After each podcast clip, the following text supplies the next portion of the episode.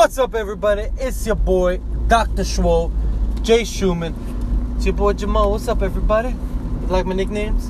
I'm gonna make them stick. Don't know how, don't know why. But what's up, everybody? Been about a week and a half since my last podcast, so it's time to hustle another one in. Uh, so this will be diary, I mean, podcast number four. so, uh, no, not really any updates. I am at like 218 right now. Lost a couple pounds because I'm cutting little by little right now. Um, nothing else. Just fucking up like always. But I wanted to try something new for today's podcast where I'm basically just gonna tell some stories of my life. It won't be about me personally, personally, but it'll just be stories in general. So I had an idea a long time ago when I used to work at a corner store in the hood. And I worked there since I was a kid. And when I was like, I don't know, 19, I worked in there very seriously and kind of took over. So I wanted to, back at then, so much crazy shit used to happen over there, I wanted to make a YouTube series called Tales from the Hood. Never came about because I just was working so much. I was working like, you know, 12 to 18 hours a day, seven days a week. I didn't have a day off for almost five years. It's pretty crazy. So, let's give a whole overview really quick and then let's see if we can fit a story or two in there. So, basically, the story of this is my dad was born and raised in Palestine, in Jerusalem. Israel, Palestine, whatever you want to call it. I'm not here to argue. Is Jerusalem. When he was about 13, he needed to come to America to get, make money for the family. He's the youngest of like 13. So they all had to do it around the same time. So he he came to he first went to Detroit for a little bit until he was like 14 or 15, then came to Liberty City, Miami. Got into a corner store with his brothers. I think they were in Overtown first. That's back in the day, in the 80s, when Overtown was the fucking jungle. The jungle. I'm talking about people were crazy back then. There were riots.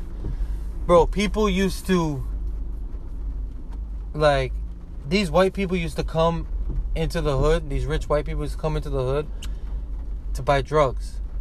And what they would do in Overtown, would they would get them to the back of the, these corner stores to quote unquote sell them the drugs, but they would just rob them, and they would take off all their clothes and push them out. So they'd run across like the hood naked, basically. And they do that as a way, taking off their clothes, uh, as a way so the, the people can get away. And I, I guess you know it embarrasses them a little bit. So, also, there were a lot of riots. And when there were riots, they were basically my dad and his brothers would have to sleep in the stores because there would be so much looting. The riots back then were, I think one of them, if I'm not mistaken, was the cops shot some uh, dude. I forgot his name, man. I, I feel bad. But they shot some dude. It was a big, big thing. And it was basically like martial law in the hood where you were not allowed to pass the railroad tracks. That was your marker. They said, I'm going from what the old school would, would, tell me. They used to tell me a lot of stories. The old school basically told me if you were a young black man and you tried to cross those railroad tracks, the police will turn you around and send you back. There was curfews, there was everything. It was crazy back then and my dad and his brothers have to sleep in the store. And there was a story one time where they tried breaking in to the store, so one of my uncles shot through the through the uh, windows, so that you know they, the people get scared and they all ran off.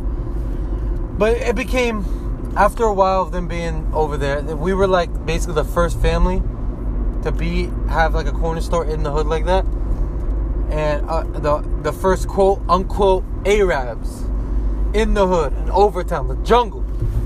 and they were raised. They they were. My dad was basically raised there, and we got a lot of respect over there because we were good people. We got along with everybody, and basically, listen, Palestinians are the ghetto hood rats of the Middle East. So we get along. We all get together. And back then in the 80s is was known as the money era. What everybody used to do. I could say this now because my dad has been arrested for it already and convicted and I'm pretty sure statute limitations is long gone.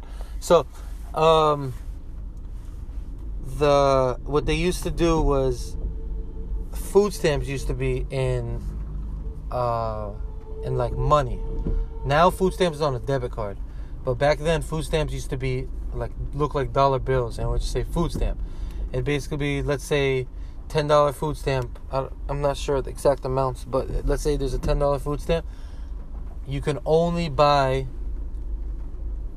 cold cuts, stuff like cold cuts, drinks, you know, rice, anything not cooked. Anything, no alcohol, no tobacco, nothing like that. So if you owned a store back then in the 80s, what they would do is the local crackhead, not I'm, you know, not necessarily, but uh, anybody would come in with ten dollars of food stamp, and my uncles and my dad would give you five dollars cash. So to the people to a normal person, if you had food stamp, ten dollars in food stamp, all you can get is ten dollars worth of grocery. But if you owned a store, that was real money to you. When you turned in that ten dollar food stamp, that was ten dollars for you guys. For the people that own the store, that's ten dollars in your bank, basically. So, dollar dollar for dollar, we would they would charge, and it's if somebody says here's a hundred dollars food stamp, we will give you fifty dollars cash. We get a hundred dollars to our bank.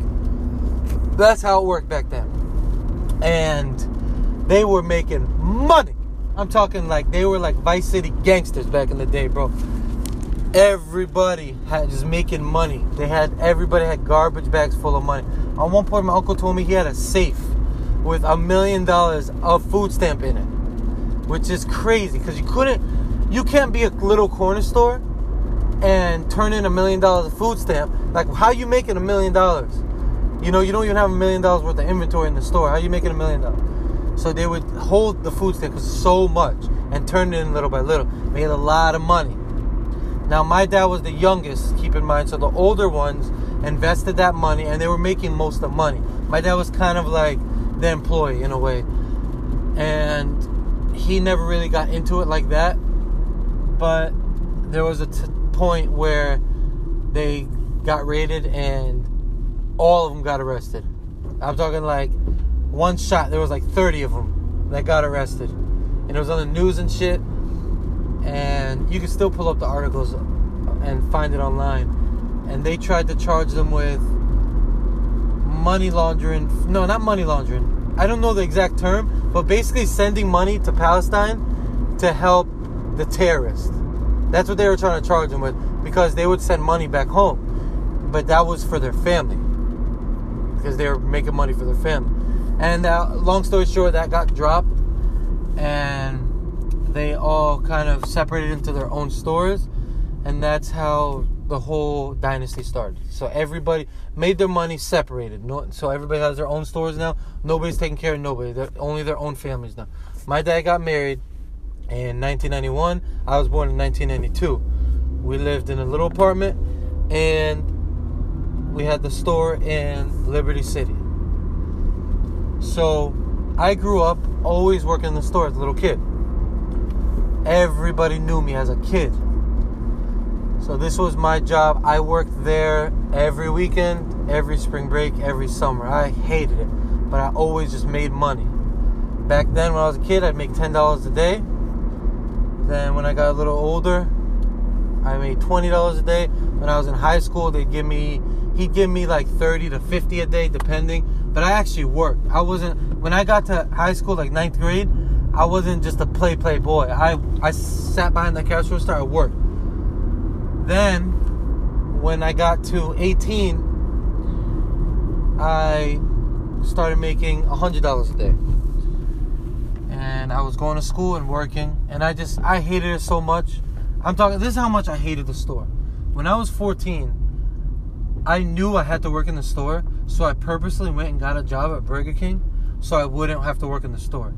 So the, the, okay, my bad. If there's a little cutoff in the middle there, I'm gonna say that real quick. I drive for Uber, so anytime I get a ride, it stops recording and then I re-record after I drop off a delivery or a person, whatever. So if there's little cuts off like that, just bear with me until I get a better job. So, so where was I? Let me think fast. Let me think fast. Uh, so I purposely got a job at Burger King so I wouldn't have to work in the store when I was 14. And the minimum wage back then was six dollars and like three cents or five cents. And keep in mind, I was making at when I was 14. I'm in ninth grade. I'm making fifty dollars a day at the store, so I could have made a lot more money. But I just hated being there, man. I just hated being there because you work, you work in that store, like you work, and especially me, me and my dad owns the store. I worked my ass off. I stood behind the counter for 10, 12 hours. I had to take care of shit, you know. I had to deal with people and the hood's not an easy place, man. I'll get in more into that later. So I worked at Burger King, and the second I got a job there, they fell in love with me because I guess I'm the only 14 year old that can not only work my ass off, but I the first day they taught me to register, not even like 10 minutes in, I, I picked up on the I picked up on it, and they just let me start working, and they gave me people were mad because I was making I had more hours than them and they've been there for years. And they're like, How is this guy just start here? I heard them complain to the managers. How is did he just start here and you gave us gave him more hours? You gave him the best shifts. I said the seven to three shift on the weekends. And then during spring break and summertime, they give me 40 hours a week. I'd work Monday to Friday, 7 to 3. And to some 14 year olds, that sounds like hell. To me, it was so easy. I worked so much already before and I just stood there. And then I got like a little promotion, if that's what you want to call it, and I was the fucking drive-through guy. Real quick, I'm talking about three weeks into the job, they gave me drive-through, and back then, if you did drive-through, you had to be really good and on your toes because you had to take the orders, especially the morning shift. You had to take the orders, collect the money, make the drinks, expedite the orders, which is putting the food in the bag, passing them out the window, because there's only one window in the morning in Burger King. And because you're taking so many orders at one time, it, the register doesn't tell you how much change you get back to give back. And to me, that was easy because in the store, I never, we never had a register that told you what change to give back. You had to memorize all the prices. They gave you the money. You had to give the change back. So I was just so good at that. So I was the best one there, basically and he's the guy told me he's like, "Yo, stay till 18. I'm gonna give you a manager job. Here's a raise to make you see, you know, see what's coming." And I'm so excited. I'm thinking I got a raise, right? Motherfucker gave me a nickel raise. I got 610. A nickel raise. I was there a year or so, a nickel. After that, I got another 10 cents raise. So I got up to 620 after two years, and I couldn't take it no more. I, I quit that job, and I went back to the store. And my dad got a right next door to the store. He made a little restaurant, and I started running the restaurant, and that shit sucked too because if anybody knows anything about food, especially if you're running the damn place, it's a lot of work. So in that restaurant, I was the only employee until six, where I had a cashier and I used to cook the food, take the orders, uh, and be the cashier. Then I got sick of that, so I was doing that in the store. Then I got sick of that, and at 18, 17, 18, so right when I finished school, I went to McDonald's. I got a job at McDonald's, and I didn't last a month because it was so shitty. I just had shitty man. It's just shitty management. It's not. These places aren't that shitty. It's just management. And a lady told me I work the grill, right? And the lady told me, You are not going to become anything in life because you can't even get the grill down. Now, my first day there at McDonald's, they were so short on staff that the guy told me, I cannot train you. Figure it out. Please. Because it was only me and him. And he was the GM. So what did I do? My first day there, I figured out how to work the grill, drop the food, and make the sandwiches. My first day. Now, let's say it wasn't up to code, but I figured it out. And this bitch, excuse my language, this fucking old ass cunt had the audacity to tell me my first Sunday ever working there that I'm not gonna amount to nothing. And I will never forget it. Because every time I knew she was working, I had the seven o'clock shift. The seven o'clock shift in my McDonald's was the night crew that worked overnight goes home and we come in. It is only two employees and a manager. So if one person doesn't show up, that manager has to work their ass off. So I would purposely walk up in that bitch 9:30 every time I knew she worked. And she'd be like, "Where were you?" I'd be like, "I didn't feel good." Every time. And they could they couldn't fire me. And I knew they couldn't fire me because the GM liked me and he was soft. And I like I told you, I worked in the store and I ran the store as a kid. And I know if you're soft with employees, they're going to walk all over you because it happened to me. So I knew it was I knew what I could do and what I couldn't do. But I didn't last too long. There was like a month or two. And just to fuck with her, I, I stopped showing up. And it was really funny. I stopped showing up for a week, right? I didn't feel like it no more.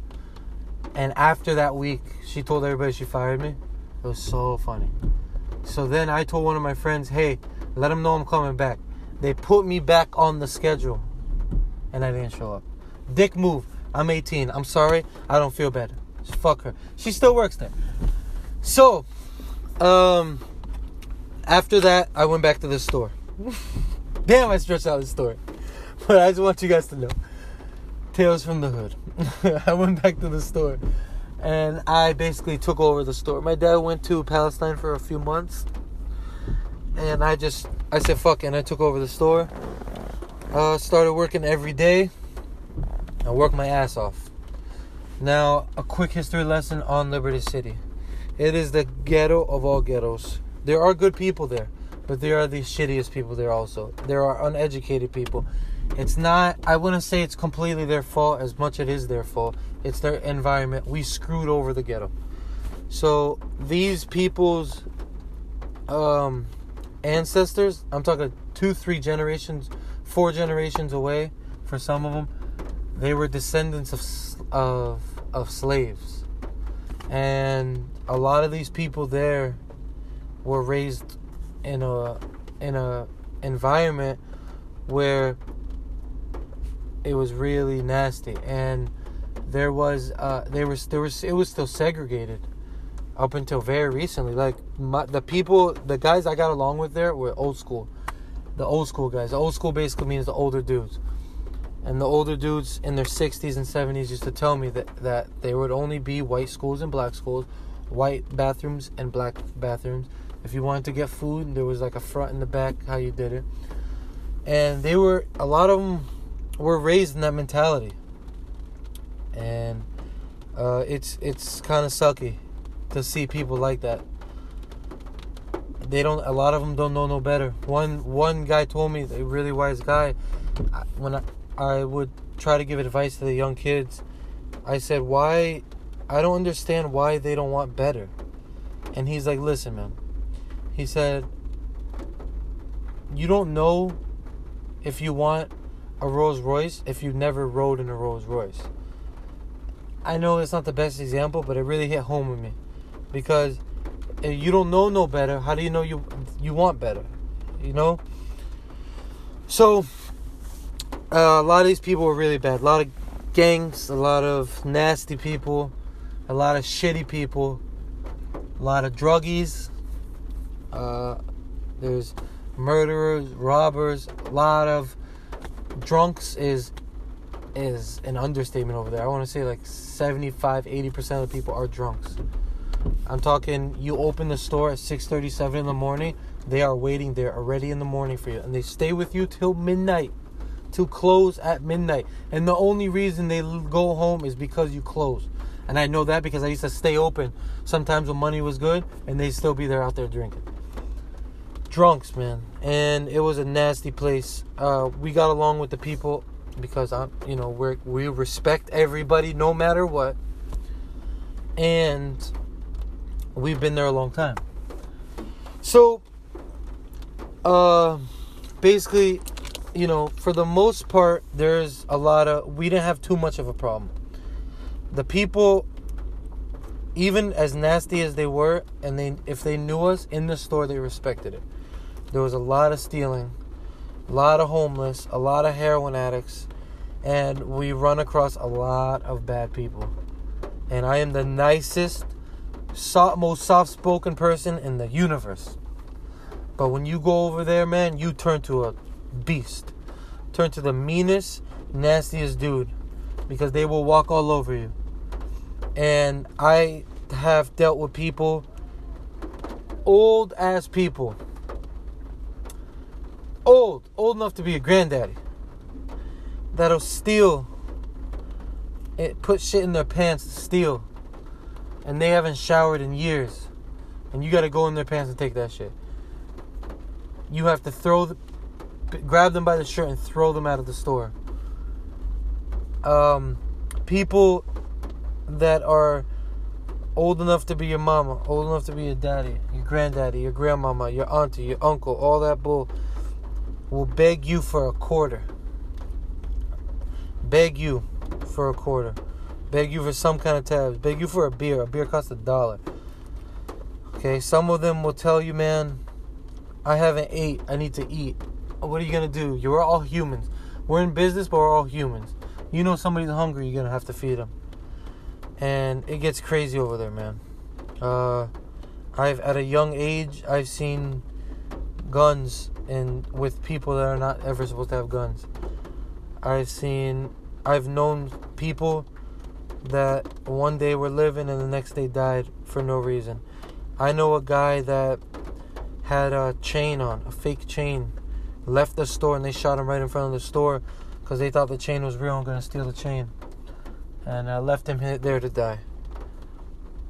Uh, it's a uh, it's a crazy place. They will drive by, they will rob, they will do a lot of people do anything. But there are great people there too. I have lifelong friends there. And you believe it or not, one of my closest friends, he's the guy the man was 50 something years old, was uh he he was a murderer. he killed somebody. And he he told the judge they asked him why'd you kill him? He said he was in he said he was to kill me, so I killed him first. And that's just the mentality over there. He's a nice guy. But that's just how it is over there and it gets crazy, man. There's so many stories that I could tell, and I'm going to tell in the future. I don't want to drag it on too long. I could start with, let me see what story.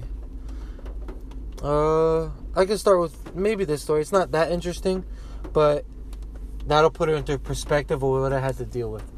So there was a point in the store where I was working by myself because my dad his heart wasn't doing too well, and I had no employees on Sundays.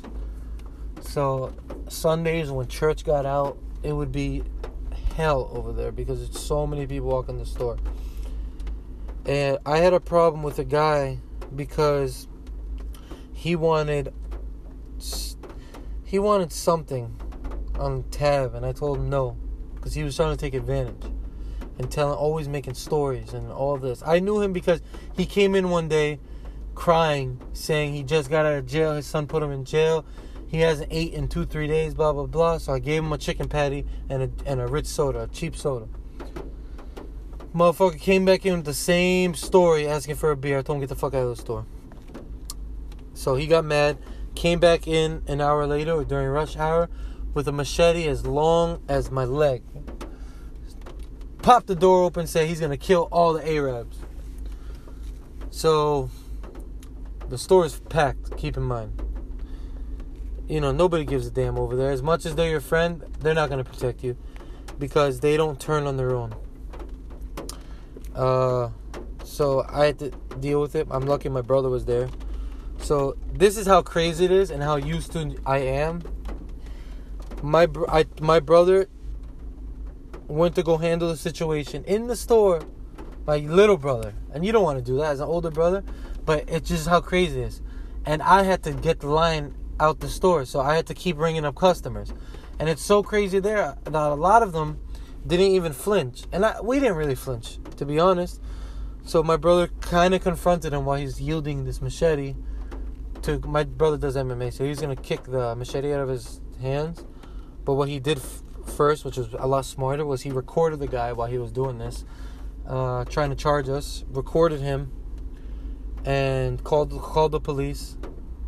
And we got really lucky because in the hood, a lot of times the police don't show up, but they. Sh- My bad. Uh, got cut off again, but so basically they showed up and they got the guy and everything was good but for that split moment you know to or to a normal person i'd say that was a really scary moment i did i didn't let it sink in till later on but during i was just so numb to everything and just knew i had to handle the situation or we had to handle the situation that we handled it and we were able to keep the guy away from us I I get I made the story sound so much non-threatening than it actually was. That guy ran in with a machete, charging at us, saying he's gonna kill us, and we kept him far back enough from us and the customers, while I kept operations going.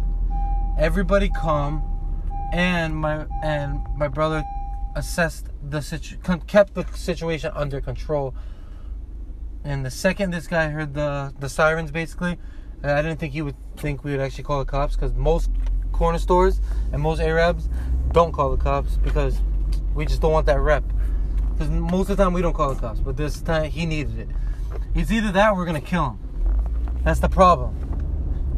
It's kind of the main reason my brother said to call the cops because he knew he was probably gonna kick him in the head and kill the dude. The dude was in his 50s. So, situation was handled, and that was like that's like not even an appetizer of some of the things that we go through in that store.